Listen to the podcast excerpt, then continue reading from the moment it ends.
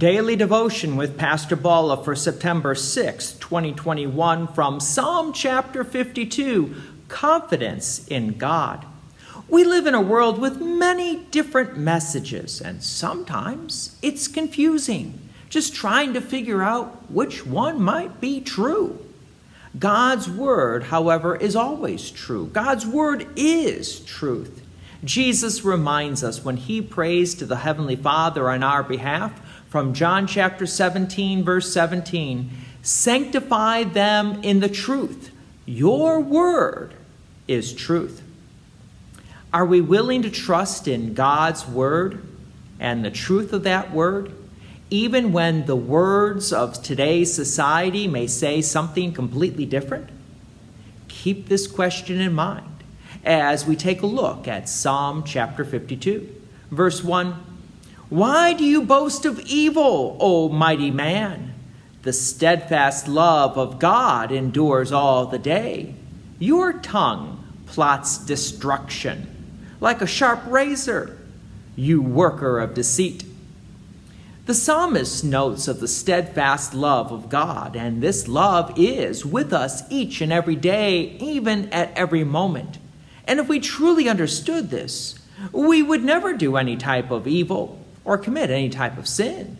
The psalmist also notes that people are boasting, thinking that God isn't there or paying attention, so they can get away with it, so to speak. Verse 3 You love evil more than good, and lying more than speaking what is right. You love all words that devour, O deceitful tongue. So, who's really behind all these evil words that devour? St. Peter reminds us in his first letter, 1 Peter chapter 5, verse 8. Be sober minded, be watchful. Your adversary, the devil, prowls around like a roaring lion, seeking someone to devour. The devil does use words that devour us. And this is the reason why God gives us the eighth commandment so that we would stay away from devouring words, so to speak, stay away from lies, and stick with the truth of God's word. So let's pick up the eighth commandment and Luther's explanation to this commandment. The eighth commandment you shall not give false testimony against your neighbor.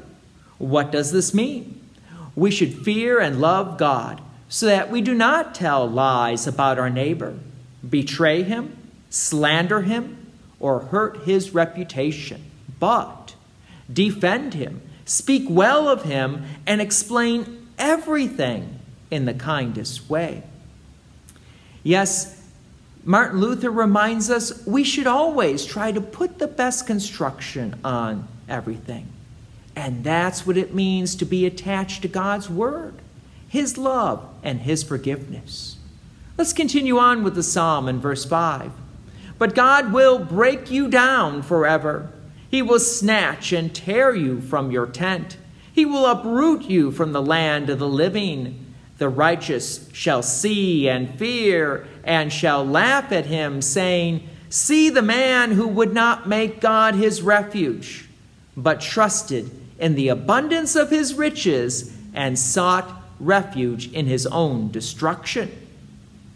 The boast of the righteous sees how the evil are trusting in their own words, which devour people, which ultimately means they will devour themselves, the speaker of those words.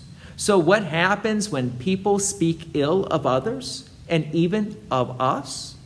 Will we trust in God's word even when we are attacked and we feel that pain and agony within, remember, God's word does indeed sanctify us. That is, God's word makes us holy. So let's hear the response from the psalmist. Verse 8 But I am like a green olive tree in the house of God. I trust in the steadfast love of God forever and ever. I will thank you forever because you have done it. I will wait for your good name, for it is good in the presence of the godly. Did you catch that phrase? You have done it. The psalmist has strong confidence in God that God will keep his promises even before they are even kept. The psalmist wrote these words before Jesus, the Christ, took on flesh and blood. Like the psalmist, I like to say Christianity is a done religion because Christ Jesus has done it for us. Either way, there's a strong confidence in what God has done for us. God's peace and many blessings be with you. And thank you for listening. And please take an opportunity to share this message with others. If you have enjoyed these daily devotions, please consider making a donation to Peace Lutheran Church, 24024 West Main Street, Plainfield, Illinois 60544. Thank you again for listening.